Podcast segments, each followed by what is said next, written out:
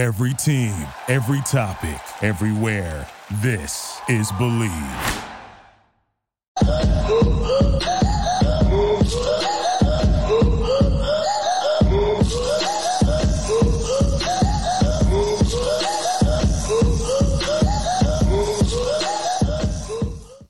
Good evening. Welcome to the one, the only Hawg Talk podcast. We're part of the Bleav and Buzz Radio Network, where you can hear us on all podcast platforms, as well as Buzz 2 106.7 in Central Arkansas. So please like, rate, and review our podcast. I'm your host, Porter Hayes of Sports and Culture Arkansas.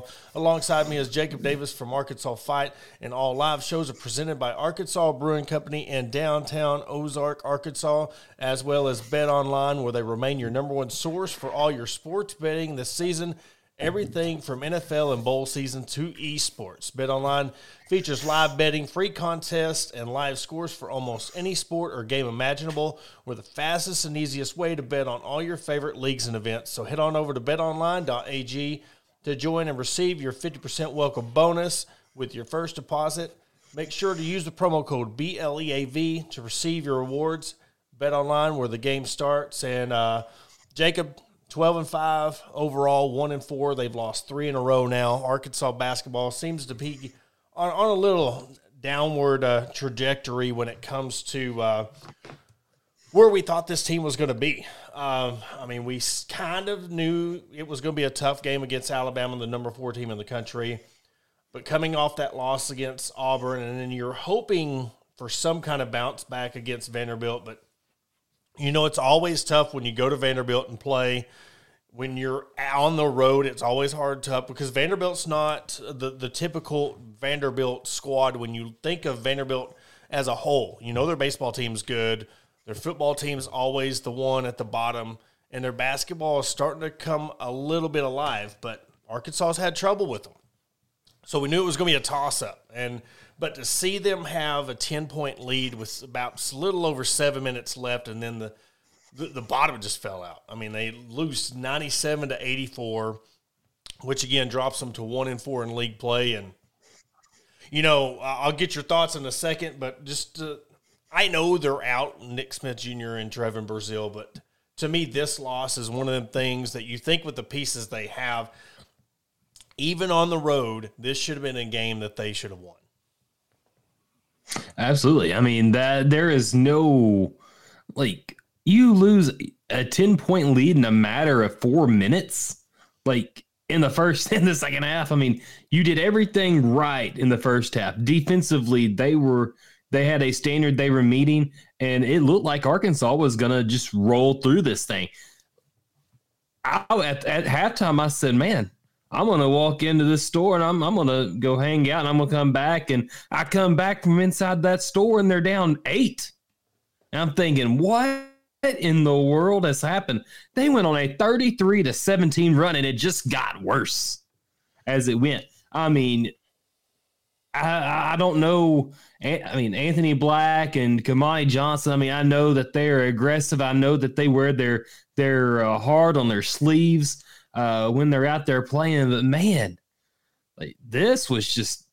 And then Devo, I mean, I, I, thought there was a call there at the end of the game where Devo's uh, feet. I mean, I think the, I think the lead was about six, and Arkansas had a little bit of momentum going, and then Devo couldn't get off a screen, tripped, didn't didn't trip the Vanderbilt player, but the Vanderbilt player fell down with the ball, which should have been Arkansas's ball. I mean, it should have been called a travel, and I'm thinking, what in the world? Like this was the point where Arkansas should have been able to uh, take the momentum back and maybe win that game, and it just didn't happen. And and I mean, there was a lot of on ball screens where Vanderbilt was able to get at the top of the key and and slash and drive and get to the basket with ease. That Jordan Wright, he killed Arkansas last year. He did the same thing again uh, it was just really frustrating loss. I mean, I know that Arkansas was frustrated with their loss against Alabama on on Wednesday night, uh, with kind of the same thing where they were down twelve and they fought back, and then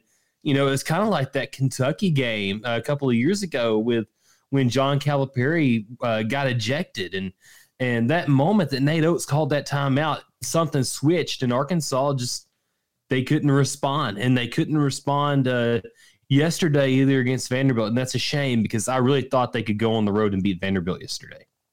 We'll go, we'll go back to the Alabama game. You know, you start off 10 for 26 in the first half. You're shooting 38%. Then you come back yeah. in the second half, you're shooting 53%. You know, you've seen that there is hope.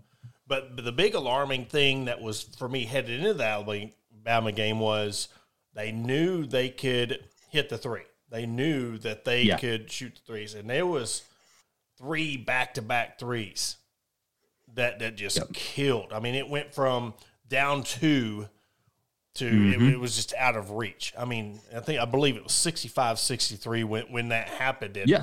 You know, you held them to two for 10 shooting three points in the first half, and they averaged 9.9. So basically 10 threes a game. So, I mean, that's 30 points off threes are averaging. You knew they were going to hit, and they went seven for 10 in the second half. I mean, that's a huge turnaround. Yeah. But then again, when you look at how Arkansas shot, I mean, they know they're not a three point shooting team. So they were two for 10 for the whole game. They only attempted 10 threes the whole game. But when you go 15 for 23 from the foul line in a game that was tight, it was called tight.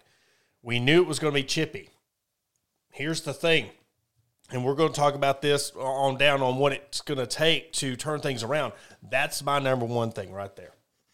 Is good. Yeah. You're going to have to free get your free throw shooting. shooting better because they know it's you're not going to, and you're going to be in these intense games. You got Kentucky coming up. You got all you got all these teams coming up where they're going to know that. Let's get you on the foul line. You're you're shooting sixty five percent, and then let, let's go to the Vanderbilt game. You, you shoot sixty two. That is that that's that's and I know the reasoning and and it's weird it's those things like conditioning. Because I tell people, everybody thinks, and I think we stated it on uh, last week's show when we, we talk about running up and down, and then you stop and then shoot free throws. It's hard when when you've got one, two, three, four. You got four guys at thirty or two guys, yeah. You got Anthony Black thirty eight minutes. Ricky Council played forty. Davonte Davis is playing thirty eight. So you got these guys playing 35, 40 minutes. Makai Mitchell has played 22, Makhel 17, and then it goes down. Uh, Jordan Walsh played 16. I mean, he was 0 for 6 and 0 for 3. I mean, 0 for 6 from the floor. I mean, yeah. that just, it, it can't happen. So, again, my number one thing, you have to shore up your free throw shooting. Something, I mean, that's mental and conditioning. You got to mentally know – and because that's the biggest thing, you get off your mental game when if you're a shooter, you're going to get those. But but back to my point was, you know, in the Vanderbilt game, they come out 16 for 29 in the first half. Okay, they're they're rolling, they pick things up because mm-hmm. they're always starting slow, two for six from three, but then again, 57 percent from the free throw line. They pick it back up on the free throw percentage and and, and uh, seven for 10 and 70 percent, but again, the bottom just falls out. So I don't know that what the answer to that is. I don't know why the bottom keeps falling out where they're close and then things just is that the fact that they don't have enough guys that they can sit there and play 20 40 minutes and, and it's depth and conditioning kind of like we were talking about the football? Is it the same kind of thing? Well i mean what's your thoughts on it? You know, I mean, I haven't thought about the correlation between the football and the and the basketball program there, just because it's t- kind of two different things. But I've never felt like Eric Musselman's kind of lost the grasp of this team. It kind of reminds me of last season, you know, where they lost to Vanderbilt early on. They lost to Hofstra. I mean, and they still turned it around. But you had guys like JD Notae and a guy like Jaylin Williams that that you always had that threat out there that could to extend the defense out from the basket. You, and and right now they just don't have that. I mean, yeah, you've got Joseph Pinion who can give you a couple of good minutes, but that's it. Once you have him off the floor, I mean, Arkansas doesn't have anybody out there that scares you, and you can employ that zone over and over and over again. And and really, I thought Arkansas did a really good job at attacking the basket. And like you said, they shot 62% from the line, and that has to be fixed. I've not seen an Arkansas team under Musselman be, or any Arkansas team for that matter, be this bad at free throw shooting. Uh, this is Memphis 2009 bad, where they were. I mean, if you, I don't know if you follow college basketball that close back back in the early late 2000s when John Calipari was the head coach at Memphis. But uh, the biggest issue that that Memphis had that season with Derrick Rose and his teammates was the fact that they couldn't shoot free throws very well. And yeah, they were able to make it to the uh, national championship game, but what cost them? It was the free throw shooting, and that's what's costing Arkansas right now. Is yeah, you don't have the firepower from beyond the arc, so you've got to make up those points everywhere you can, and and that's free throw shooting. You know where they rank in free throw shooting in the country? It's it's like 350th or 250th. 337. Okay. Three, Yeah. three, no, it, they're 229 free throw, 69.6, 229. The three point percentage is 337. Their effective field goal percentage as a whole is 126. Wow. I mean, points per game, they're at 54. Uh, the biggest Mm-hmm. one that got me was the assist for field goals made. They're ranked 280. And, and the thing, it, it's just you, but you look on the other side, it's just opponents' points per game, 74. You know, 10 points Mm-hmm. average score margin, negative 10. It, you just look at these stats three points made per game, you're ranked 350, 353 in the country. Three points attempted per game at 16 is 347. But that goes back to at the beginning of the year when you think about Trevor Brazile and Nick Smith Jr., and you think you had those two other guys. That is why we knew that. I mean, we knew that was going to be a liability, the three point shooter. You didn't have that one guy. We were looking at this team at the beginning. You've got a bunch of slashers, scorers, and if you're mm-hmm. slashing and scoring and you get to the free throw line, you have to make your free throws. And if you're Yeah. sitting at your free throw percentage is 229 in the country, and you're supposed to be a top 10 team, and, and one of the best countries is, you know, and, and I'll tell you what, we'll go right into that. Steve Culver makes a big point that I was going to talk about. You don't have that guy who can get you a charge and make that momentum of if they're driving, you take a charge, especially at a home game. The games that Yeah. you might not get those calls on the road, but that's that's one of those guys that's going to get you a charge. And, and Jordan Walsh seemed like he was going to be one of those guys that are in Anthony Black that can sit there and take a charge. So yeah. and I know. you don't have a Trey Wade either. yeah, you you don't, you don't, Or have Stanley those and guys. Mude. And that's what we thought we were getting this year, especially with a guy like Ricky Council. I mean, I, and we talked about him early on this season as a guy that we thought could could could be streaky from three. He has not been that in SEC play. He's been ineffective. I mean, yeah, he's got the athleticism and able to attack the basket, but man, you've got to show this team has to show something. Oh wait, shoot more threes, be more effective from three. You know, uh, the the less threes you shoot as a team, the uh, I mean, you're not going to counteract with the the the opponent that's like Alabama shooting. You know what? What did they shoot like? Like 10 threes against us the other day. The only way you're going to make them is if you shoot them, Yeah, and they're not going to shoot them because they're scared to. A- It's a just whole, like the were other nine night, for uh, They in the Auburn 20 game. Ricky Council had the ball down in the uh, in the corner, uh, down three, and he could have tied it with a three, and he just he just passed it up. Yeah. He was open enough to shoot it, but the only way you're going to be effective from three is if you just take it, reckless abandon, and just go after it. You've got to attack. I don't care how you attack, but you can't keep on doing the same thing over and over and over again because that's insanity. That's a definition of insanity. Well, and, and this is the thing, and, and I agree with that to a point. If you're not comfortable and you don't have that that that confidence that you're a three point shooting team, you're going to get run out of every game. If you Yeah. if you can't make free throws, if you're not confident enough to make free throws, and you're not a three point shooting team, and you go into that that min- mindset, but you look at the difference and look at the Vanderbilt game. You know, they were two for six in the first half, and then they shot 12 threes in the second because they found themselves behind trying to get back. Yeah. You start shooting these threes, and I know they were at 41%. They made five of 12, but and, and seven of 18 as a whole. I mean, they made seven threes.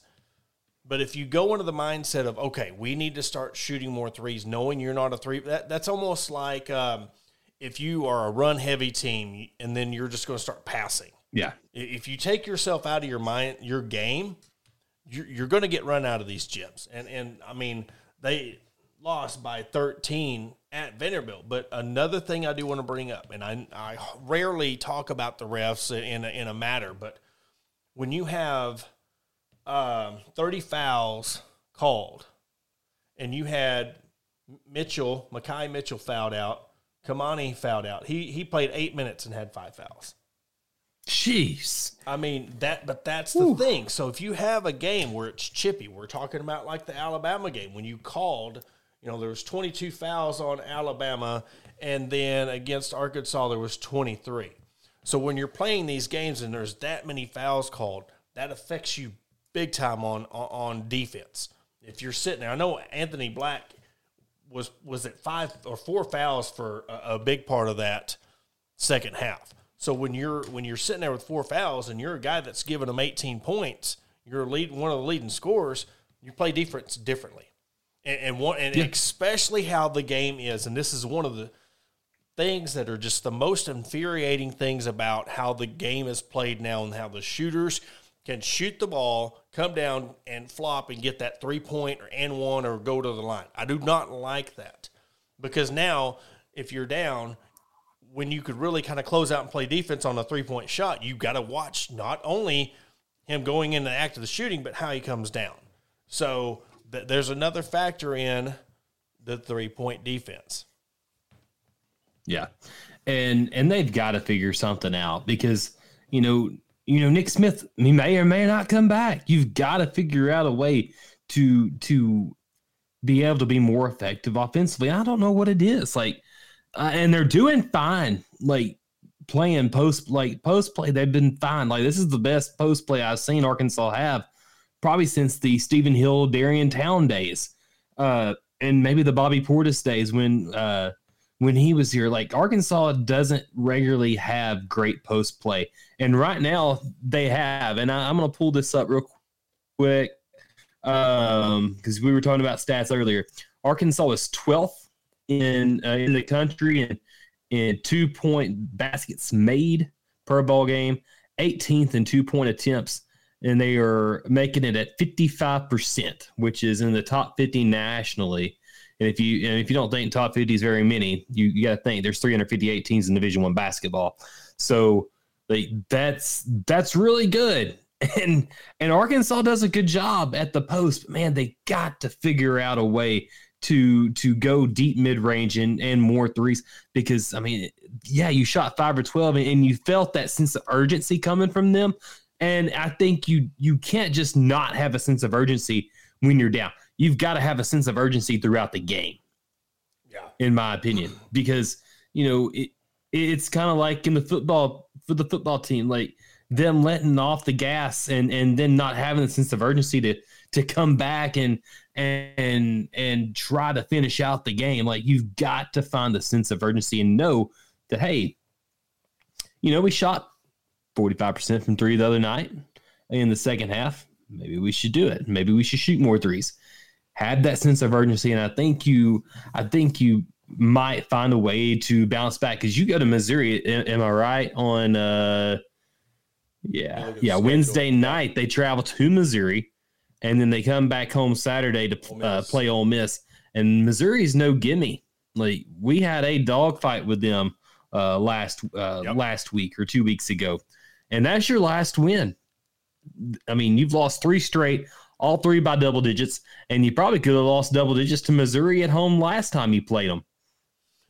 So Arkansas's got some work to do. Eric Musselman has a proven track record of getting things right. We just don't have the picture as fans and as as people that cover the team. We just don't have that picture right now that things are going to be better. the the the light at the end of the tunnel. Every one of these things that we're saying can be fixed. Every single one.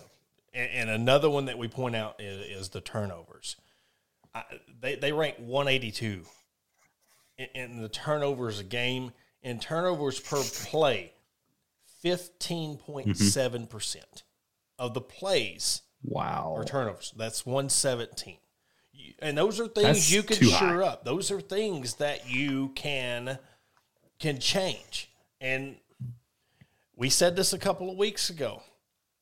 I, I don't know how much of this Nick Smith Jr. stuff has affected this team. I don't know whether they know or not if he's coming back or not, but there's been so much talk about, and especially when you go on a three game losing skid. Well, they need Nick Smith Jr. They need Nick Smith Jr. They if they had Trevor Brazile and Nick Smith Jr., this would be different, which it would, of course.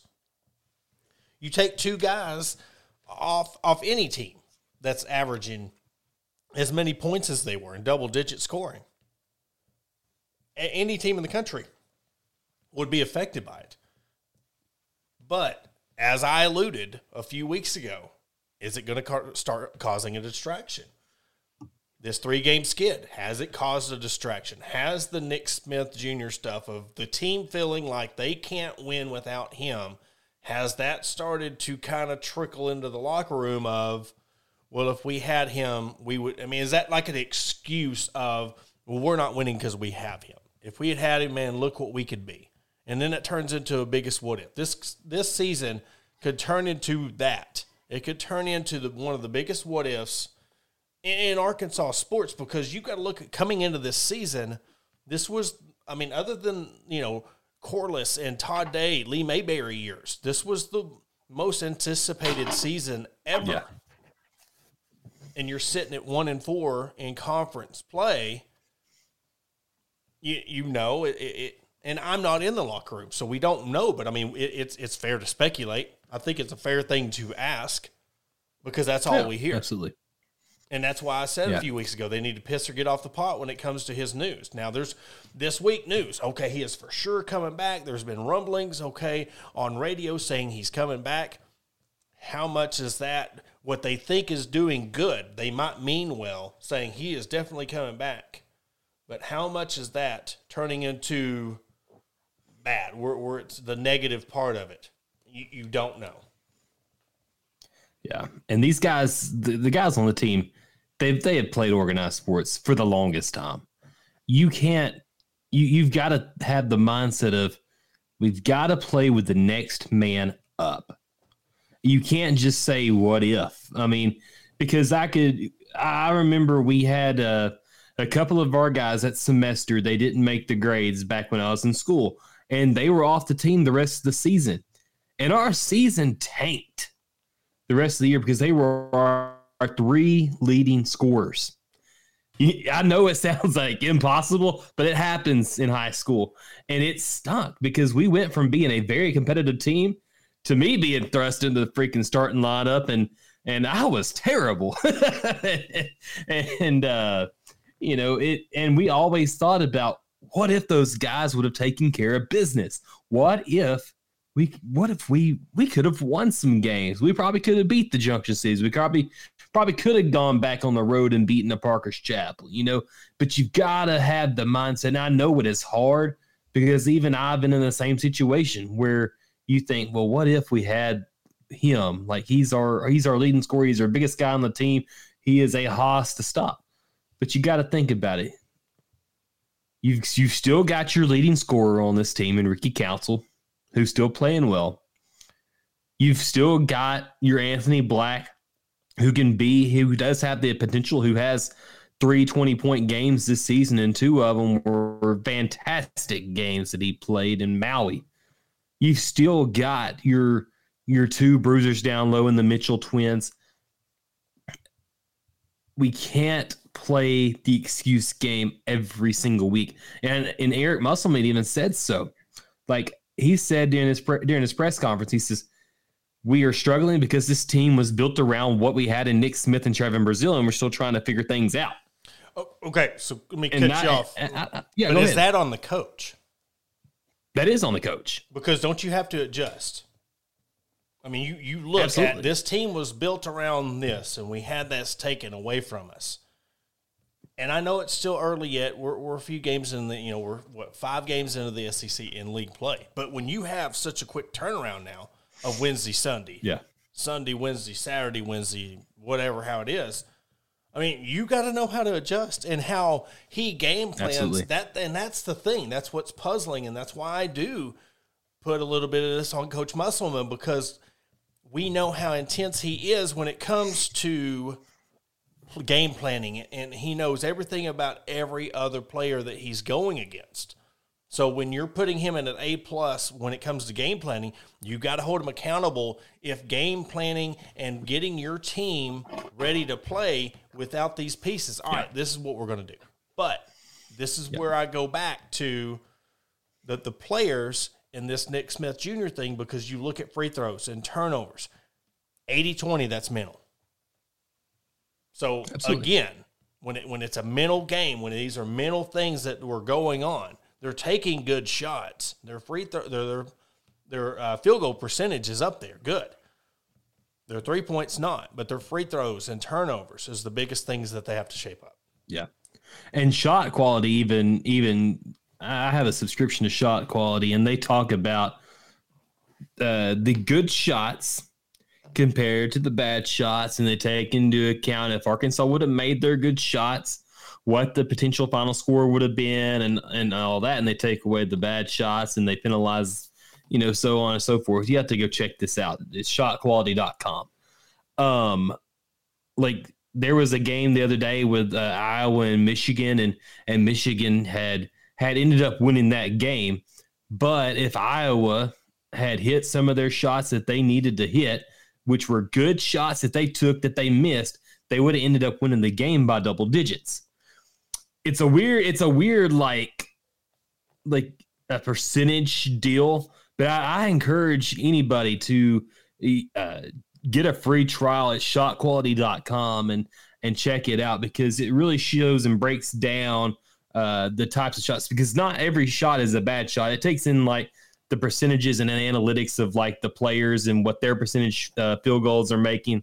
Say Devo Davis taking a three, which is not a strong suit because he takes he takes really good mid range to to short range shots, and they take that into effect in these percentages and, and good shots that are taken. So yeah, I, I would look into that because Arkansas, if they would have fit their good shots, their quality shots, they would have won two out of the last three instead of losing all three. It's a weird thing to look at. It just gives me the uh, the good feeling to know that yeah, maybe maybe Arkansas if they can just start hitting their good shots, Well, uh, and- quality shots, they, you- they can win these games. you got to look at also they don't have anybody other than okay Anthony Black and Makai Mm-hmm. Mitchell averaging over five rebounds a game. So there's another thing when you're looking at rebounds per game. You've got two guys that are you know Makai is five point seven six, Anthony Black's five twelve. All right, your leading rebounder, Trevor Brazile, he was at six rebounds a game. Yep. So that's another one. We're talking about these missed field goals, but you don't have anybody really. I mean, they're, they're 33 rebounds a game. So, you know, Yeah. that's another thing that you you're going to have to shore up your rebounding. You're going to have to get better at your rebounding on the ball. Again, things that can be fixed. I don't. I don't, I, and I don't fault you for for the whole that stat thing you looked up, but I just I see that as Yeah. nothing but a what if deal. You know, there, I mean, I Absolutely. understand, I understand the purpose that they do that, but if you dive into that, you're like, man, see, we would have won according to stat. We should have won the Yeah. last two or three games. I mean, it doesn't. Right. To me, that's not fixing the problem. It shows you the direction, Absolutely. but we know where this team needs to go, and it's just there was so much promise. Last thing I'll say on this subject, there was so much promise coming into this year, and it's one of them things. Pinto says, "Hog's gonna hog." It's another one of them things where there was so much promise, so much, you know, where you had something to look forward to. Football teams coming off a nine win year, they go six and six or seven and six. You come into the all right, all right, we got basketball, we got basketball. Can't wait for basketball season. Got the best team ever. You're sitting at one four in conference. So I mean, it, it's another one of those. Charlie Brown goes to kick the football situation. Oh yeah, and and we we can always hang our hat on Arkansas can get better. And this is this is where I'm going to end after the segment. But we can always think, okay, until he proves us wrong, maybe Eric Musselman does the the mad genius can figure something out. And right now, man, I don't know. I really don't know. This is the first time I've actually doubted the mad scientist. Well, and and it's not maybe doubting him. It's just maybe there's you know we know how high strung he is, how Yeah. much energy he comes into this. I know I'm a high strung person myself, and if you feel overwhelmed, you know, and I there's just no excuse, but sometimes it's just like you're trying to do so much and you feel like you're doing this and then that doesn't work. You know, yeah, I'm not going to fault the guy. I know that we, he's got to be held accountable to things, but you know what? We're not. You're not going to go to every elite eight. You're not going to go to every final four. No. Yes, there was more emphasis put on this season, but at the end of the day, you've got to look at the facts, not excuses. You take. Yeah. Uh, let's look and see. So you're looking at um, Trevon Brazile was at 11.8 points, 11.78 points a game. Nick Smith Jr. was at 12.8, and that was in and out. So you push him up to 13 to 15, Trevor Brazile up to 12 to 13. You take off that any off any top team in the country, you're sitting in the same spot as Arkansas. That's just facts. It's just yeah. the way it is. But you got to learn to play with what you got and get into the tournament. Maybe he comes back SEC tournament time. Maybe he comes back, you know, towards the end. But until then, there needs to be a timetable. There needs to be something because it, it's starting to affect the team. Yeah. Yeah. And after the break, we're going to come back and we're going to talk some football uh, recruiting. And Arkansas has been hitting that transfer portal, uh, Porter, and and they are, uh, and it's not the guys like you, you, you think that man, you're getting these guys from like Alabama, LSU, Ole Miss, which those things can happen. But Arkansas, the guys that they're being able to get, they're getting very highly sought after uh, transfers. So I, I'm excited to get this after the break. Yep, and we'll be right back after we hear a word from our sponsors. Shelby Taylor Trucking serves all your timberland needs in south central Arkansas. With over 50 years in the industry, Shelby Taylor Trucking has established themselves as trustworthy leaders in the industry. From planting to harvesting to hauling your timber, Shelby Taylor Trucking is ready to serve you. Follow them on all social media platforms at Shelby Taylor Trucking. Learn more by visiting their website at staylortrucking.com. That's staylortrucking.com com. McCoy Tiger Drug Store of Sheridan, Arkansas has been the top pharmacy in all of South Central Arkansas since 1895. They were also the 2020 Good Neighbor Pharmacy of the Year. They not only fix you up with your prescription with timely and friendly service, but also an elite gift shop. All your OTC needs, baby and wedding registries, tuxedo rentals, and much more. They're located at 821 North Rock Street in Sheridan. Give them a call today at 870-942-5121. And welcome back to the Hawg Talk podcast. We want to give a special shout out to the sponsor of the show, Arkansas Brewing Company at 201 South First Street in Ozark, Arkansas. Be sure to go down if you're ever around the River Valley, Ozark area to go down and see Destiny and Chris Brockett. They're always having some good drinks, good dinner specials, good lunch specials. So 201 South First Street in Ozark, Arkansas. You can call ahead of time at 479 667 2739. And we're on to the, the other other news of the week. We had a very busy week when it comes to transfer portal news and and trans, um, recruiting news. So Jacob, uh, kind of give us a rundown on just some of the recruits we got coming in and some of the transfers that you've been keeping track of that have come to Arkansas. It is it has been a busy, busy, busy week because you, you look at last week in Arkansas. Uh, they this is the last weekend for for this semester uh, before this semester begins that you could have uh, transfers enroll.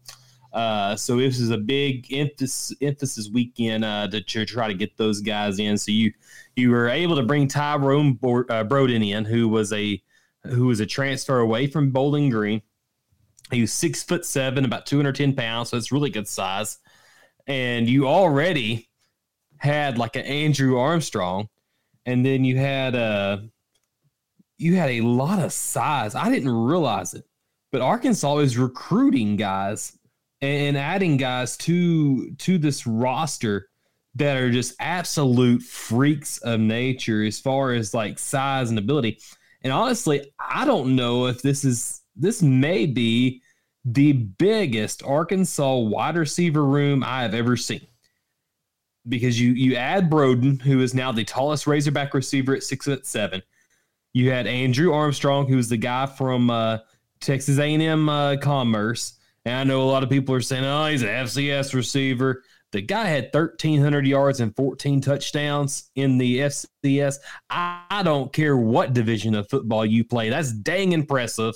And, and he's got the size and he's got the speed to make a difference at the next level. And, and I, I trust that, you know, you look at all the offers that he had uh, coming out of uh, out of commerce, uh, and, and you think about, you know, oh, well, what about old, what about old John Ridgeway, the guy that was from Illinois State? He was an FCS transfer. He's pretty good. Guess what he's doing now? He's got a significant role with the Redskins.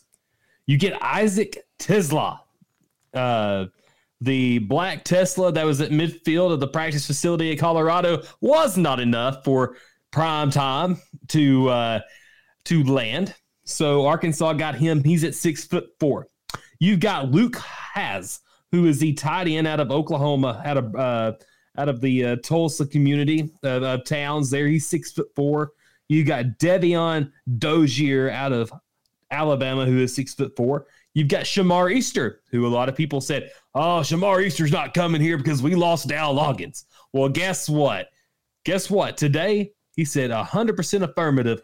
I am going to be a hog. So the Ashdown product, six foot five tight end, who could be more of a flex receiver uh, six foot five. You get Jaden Wilson at six foot three, Sam Mbake six foot three, Landon Rogers, the Little Rock Parkview product, six foot four. Quincy McAdoo, who does have a choice to go back to wide receiver, but is a stud defensive back. He is six foot two, which is obviously a very tall, a very a very physical uh, size at uh, defensive back. You get Bryce Evans at six foot, and you get Isaiah Sategna at six uh, at, at five foot eleven, which is the uh, a very big wide receiver room, and that that should make the size there should make anybody that's an opponent nauseous. Yeah, and and they Arkansas got really they were really lucky because they got three very good portal wide receivers to come in, and they wouldn't have got that if they hadn't had the success with a Treylon Burks, who was a homegrown product, and then you also don't get the the type of players like Jadon Haselwood and Matt Landers to come here if you didn't have the success with Burks. And you don't get those three if you didn't have this, the, these three right now, if you didn't have the success with transfers Haselwood and Matt Landers. So yeah, and and you don't you have the pressure of when you have multiple guys, and that's the thing. We were only getting one or two different guys. You had you know Landers and, and, and Haselwood, or but I'll tell you what, knowing that you got your top tight end and somebody behind him that you can, you know, develop. You don't have to bring in a tight end right away. You you got these yeah. kids that are coming in six four, six seven. Treylon Burks was only six two. And look how much you counted on him. Yeah. You get a couple oh, of these absolutely. guys who you need somebody in this offense that, that they run. You know you're going to run the ball, but when you pass the ball, and why Arkansas was so effective, if you had a guy that would go up and get the ball, he would go up and get those 50 50 balls.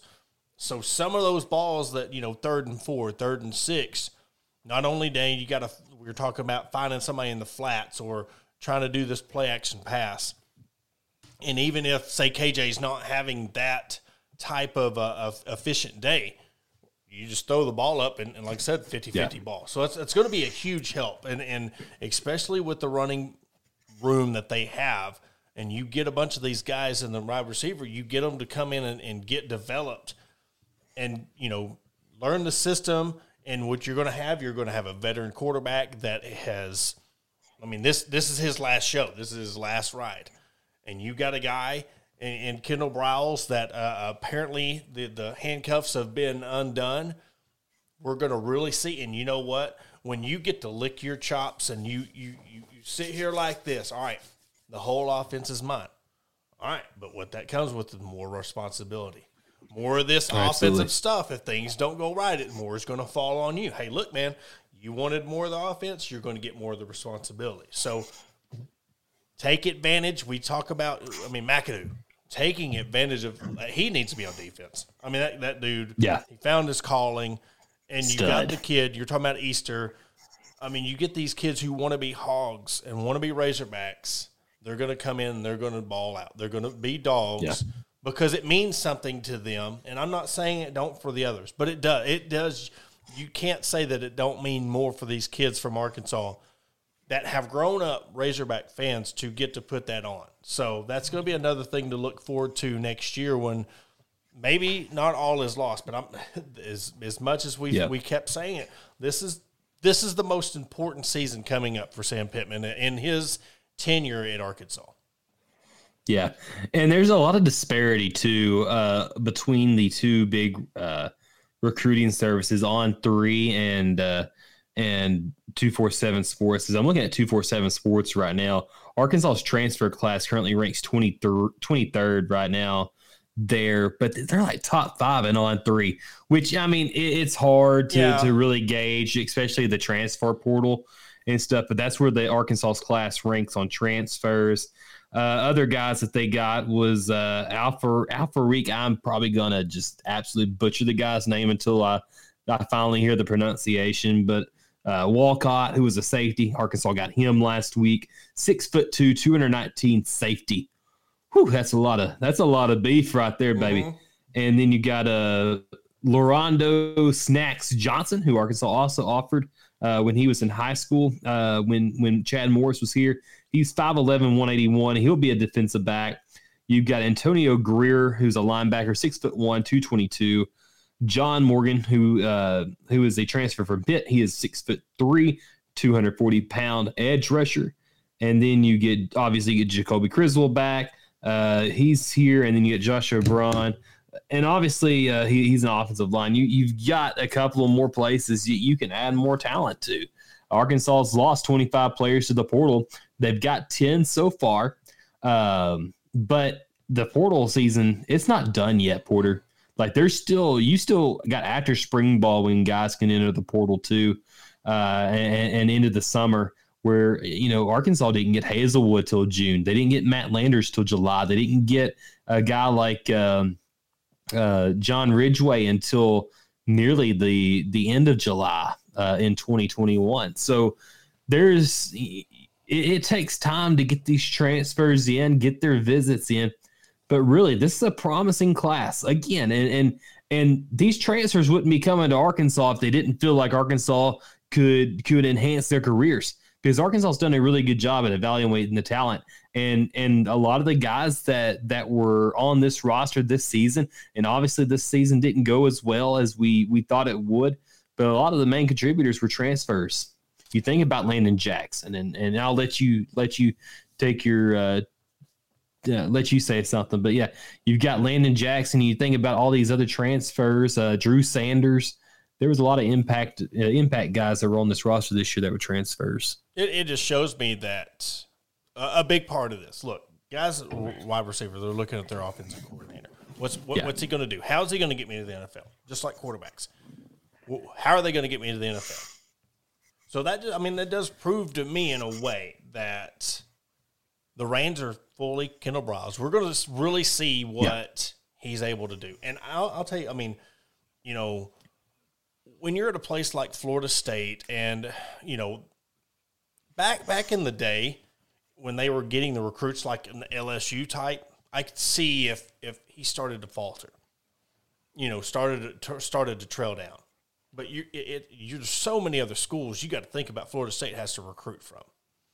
I mean, you look at the resurgence of Clemson and how many people they've taken away. Look at Georgia, how many people have they taken away? You know, they're they're surgeons. So you cannot fully base on what Kendal Briles did at Florida State to what he's going to do here.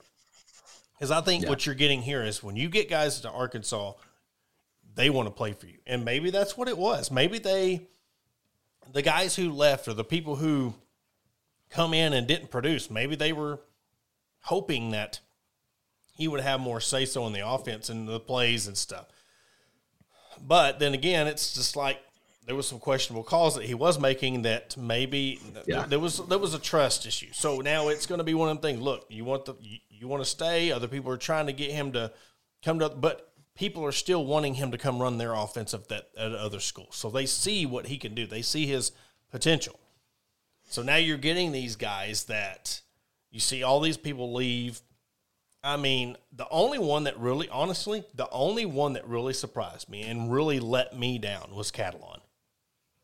Yeah. For, for him to be, you know, all Arkansas and to, to be you know, he, he wants to play for this state and play for Arkansas and wear that Razorback jersey.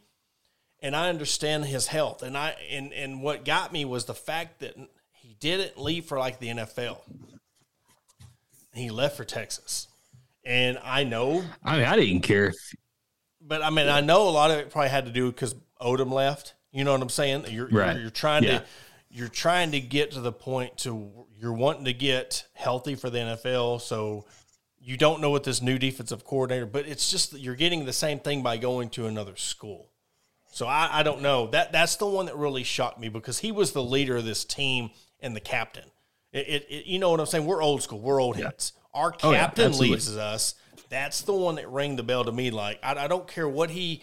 I know he kind of, but injuries held him back from his freshman year. But it's still the fact that that's the one that kind of even not even a full fledged Arkansas fan hurt because it was like, man, you were our captain. You you were going to come back to Arkansas if you decided to come back to Arkansas and be that captain, and you decided not only go to another school, it's the school that you went to. I think Yeah. that's, and I'm one of them 40 years old in Texas and Arkansas rivalry kind of thing. It's like, why'd you have to go to that school? That's all. That's the only thing I have. I don't hate the kid on his decision, or I'm not judging him. It's just that's how it affected me when I found out he was going to Texas. yeah, I didn't care if he would. He could have gone anywhere in the SEC, and I wouldn't have cared. He could have gone. I, I hate Ole Miss and I hate Texas A&M. He could have gone to either of those two schools, and I wouldn't even cared. Like Texas, though, Yeah. you were one of the ones. Like Catalon was one of the guys that that helped bring Arkansas back, and and one of those wins was against Texas at home.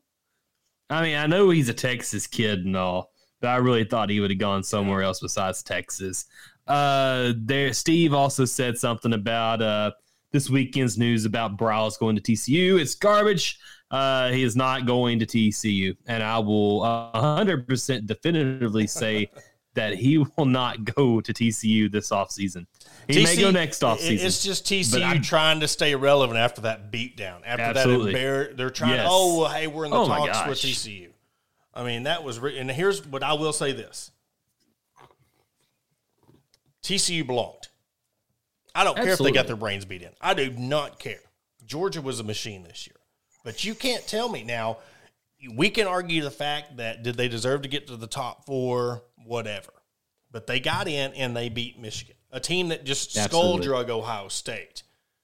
And I, I will say this on here. I've ne- we want to talk about everybody wants to talk about Razorback fans and how they're fanatics. I've never heard more pissing and moaning and crying, which I had to deal with it against Ohio State with, with the whole fumble deal and you know they should have beat Clemson you know back in 1918 or 19 but you know Fields ended up throwing an interception. You know it's like you, you missed Yeah. a field goal. You had your chance you know, and, and I've just I've just never heard a, a fan base. I mean, for a week straight, cry. But you again, And- the week before, you got skull drugged by Michigan. You can't sit there Yeah. and say that you.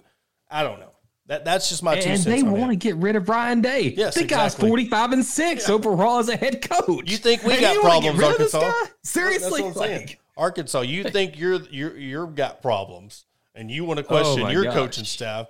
Go up there to Columbus. The guy's forty five and six, and they're calling for his head because he got beat by Yeah. Michigan twice. That's how real that Yeah. rivalry is. yeah. You know, I I know that's the, the biggest game of their season every single year, and we know that the Big Ten isn't nearly the as deep. I mean, they have a very good conference, but man, like forty five and 6 I alluded to that in my article earlier. Mm-hmm. Yeah. Like they should not be so ticked off about the way they've gone to the college football playoff three times under day, Mm-hmm. three out of the four seasons, Yep. and they've gone to the national championship game in one of them. Like Yeah.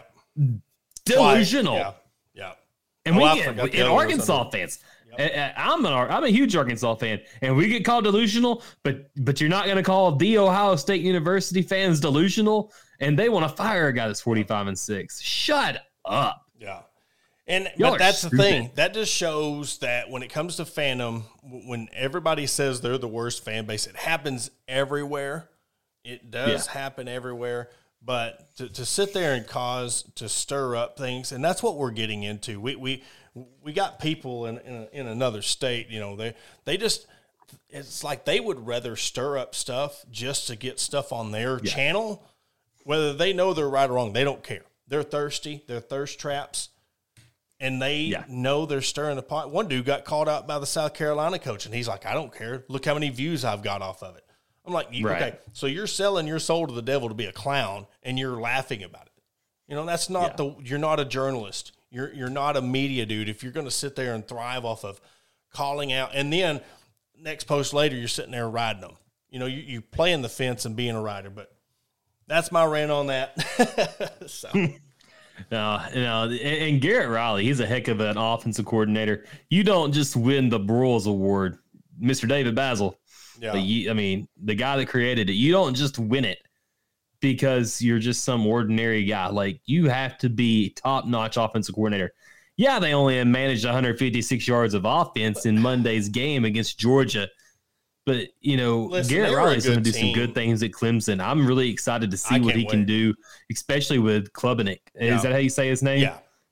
Yeah, yeah because like, I, am really excited to see what they can do if I've they can take that next step. When up. Venables left and, and Elliott, that it that I really personally felt like their elite status over, and it might still be with with the addition of him, because it's hard. Yeah. You know, there, there's a huge, and we can say it.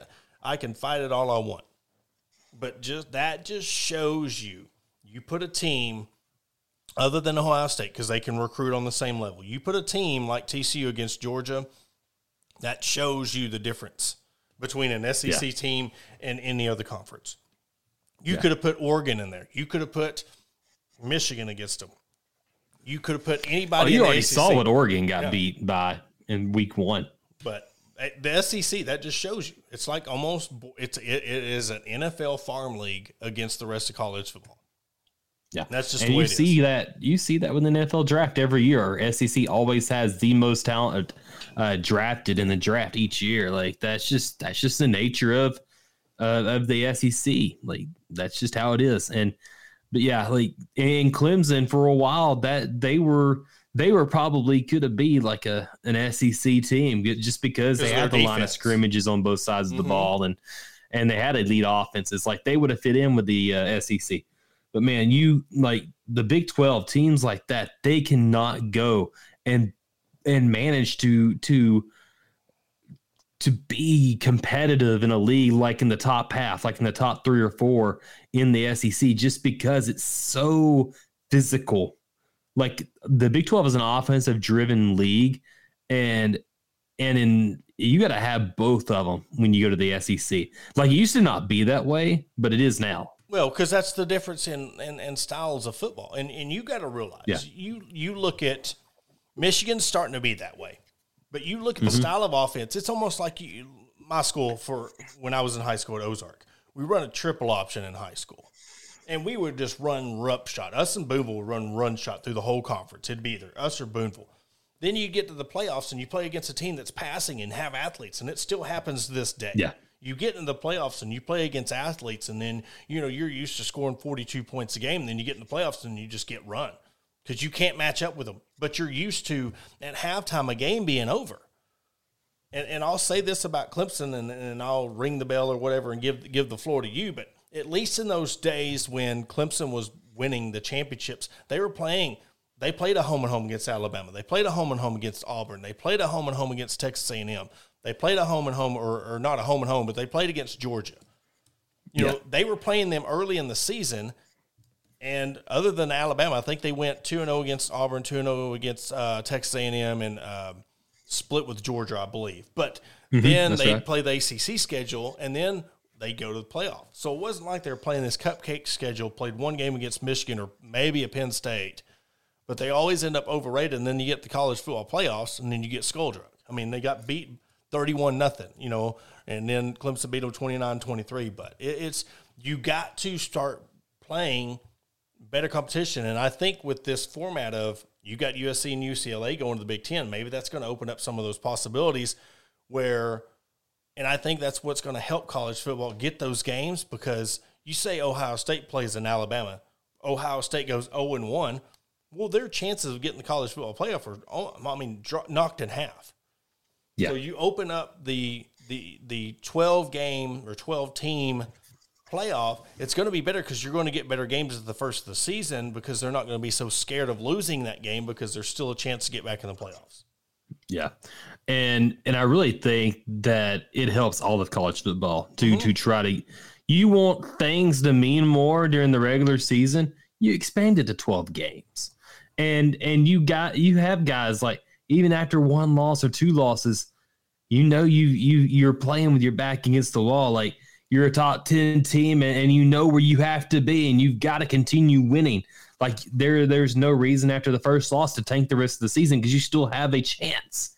And that's that's the great thing about this college football expansion to me. I don't think it's going to be a watered down product at all because we're i think we'll still see usually some of the same uh same teams every year but i think we're going to get a more exciting product. And and honestly arkansas might have a chance to get to the college football playoff every now and then if it expands to 12 Well, and that's that you alluded to that. The fact that with NIL and we're talking about well everybody's going to go to these four teams. Well, if you open up to 12 and now more teams start getting there regularly, it's going to kind of even that out a little bit to where Yeah. more more kids and more you get to the uh, playoff and you start getting more people to oh well we just made it the, the college football playoff 3 years in a row. Now, uh, boosters and donors start investing in your program. I mean, you look at what South Carolina done. Look what uh, TCU done in one year, five and seven. To, they play for the national championship. Look at you know Tennessee, what Heupel done. You're going to get these teams that, as big as the SEC is, look at an LSU that made it to the SEC. What if they would have been to the spot where they had a rough go against Florida State? They make it through you upset Alabama, get to the the SEC championship game, and you still make it now because you're you're not judged in August for how you're playing Yeah. in November and December. Yeah, it's kind of similar to the uh, 64 team uh, March Madness pick. You know, you're you're picked among your uh, because of your last 10 games, not because of what you're uh, what you did in the uh, NCAA tournament. I mean, the, the SEC or your conference tournament, because that's desperation. How have you been doing lately? What have you done for us lately? And that's that's the big thing. Like you may be able to see a team that started one and two make the college football playoff within you know within a year or two of, of the 12 team playoff uh, becoming a thing because because it's what you've done for me lately and that's and that's a, in a lot of ways in life and a lot of ways in college football is what have you done for me lately Yeah. and you know, I, I really think with with the transfer portal, when NI with NIL, like it's definitely going to level out the playing field. And I know there's gonna you've still got the A and M's and the Alabamas of the world, you've got the LSU's of the world. But I think I think we'll start to see things like you said. I think you'll see more things kind of level out, and I think we started to see that here this year because there was legit a legitimate like we knew there was a really good Georgia team, and you then you had like Michigan, Michigan and Ohio State, TCU, Alabama, Tennessee. They're all right there together. I'm starting to see a little bit more parity there. You even had Penn State, who you know we heard a lot of uh, Ohio State, Michigan in the Big Ten, but they were a quiet 11 and two. I didn't realize that they they finished in the top 10 in the country this year. Well, they, I didn't they even during realize that. Ohio State game, I mean, they pissed it away. They had three turnovers there. Yeah. I mean, it was a seven point game in the fourth quarter. I mean, they had three quick turnovers. That guy had the defensive game of his life for Ohio State. Or that was a close Yeah. game. So I mean, but yeah, it, it, it's going to be awesome to see. I'm glad. I know there's a lot of people against it, but I think in the end, it's going to be really good because I mean. More people's going to go to these four schools, and with NIL, more people's Yeah. going to get the money. So you, you never know what's going to happen. Yeah. But uh man, I'm really looking I'm intrigued, especially for next season. And I'm you know, I know it's oh, there's always next year. I'm really intrigued by what Sam Pittman is doing. I've been impressed with his assistant coach hires and his defense coordinator hires.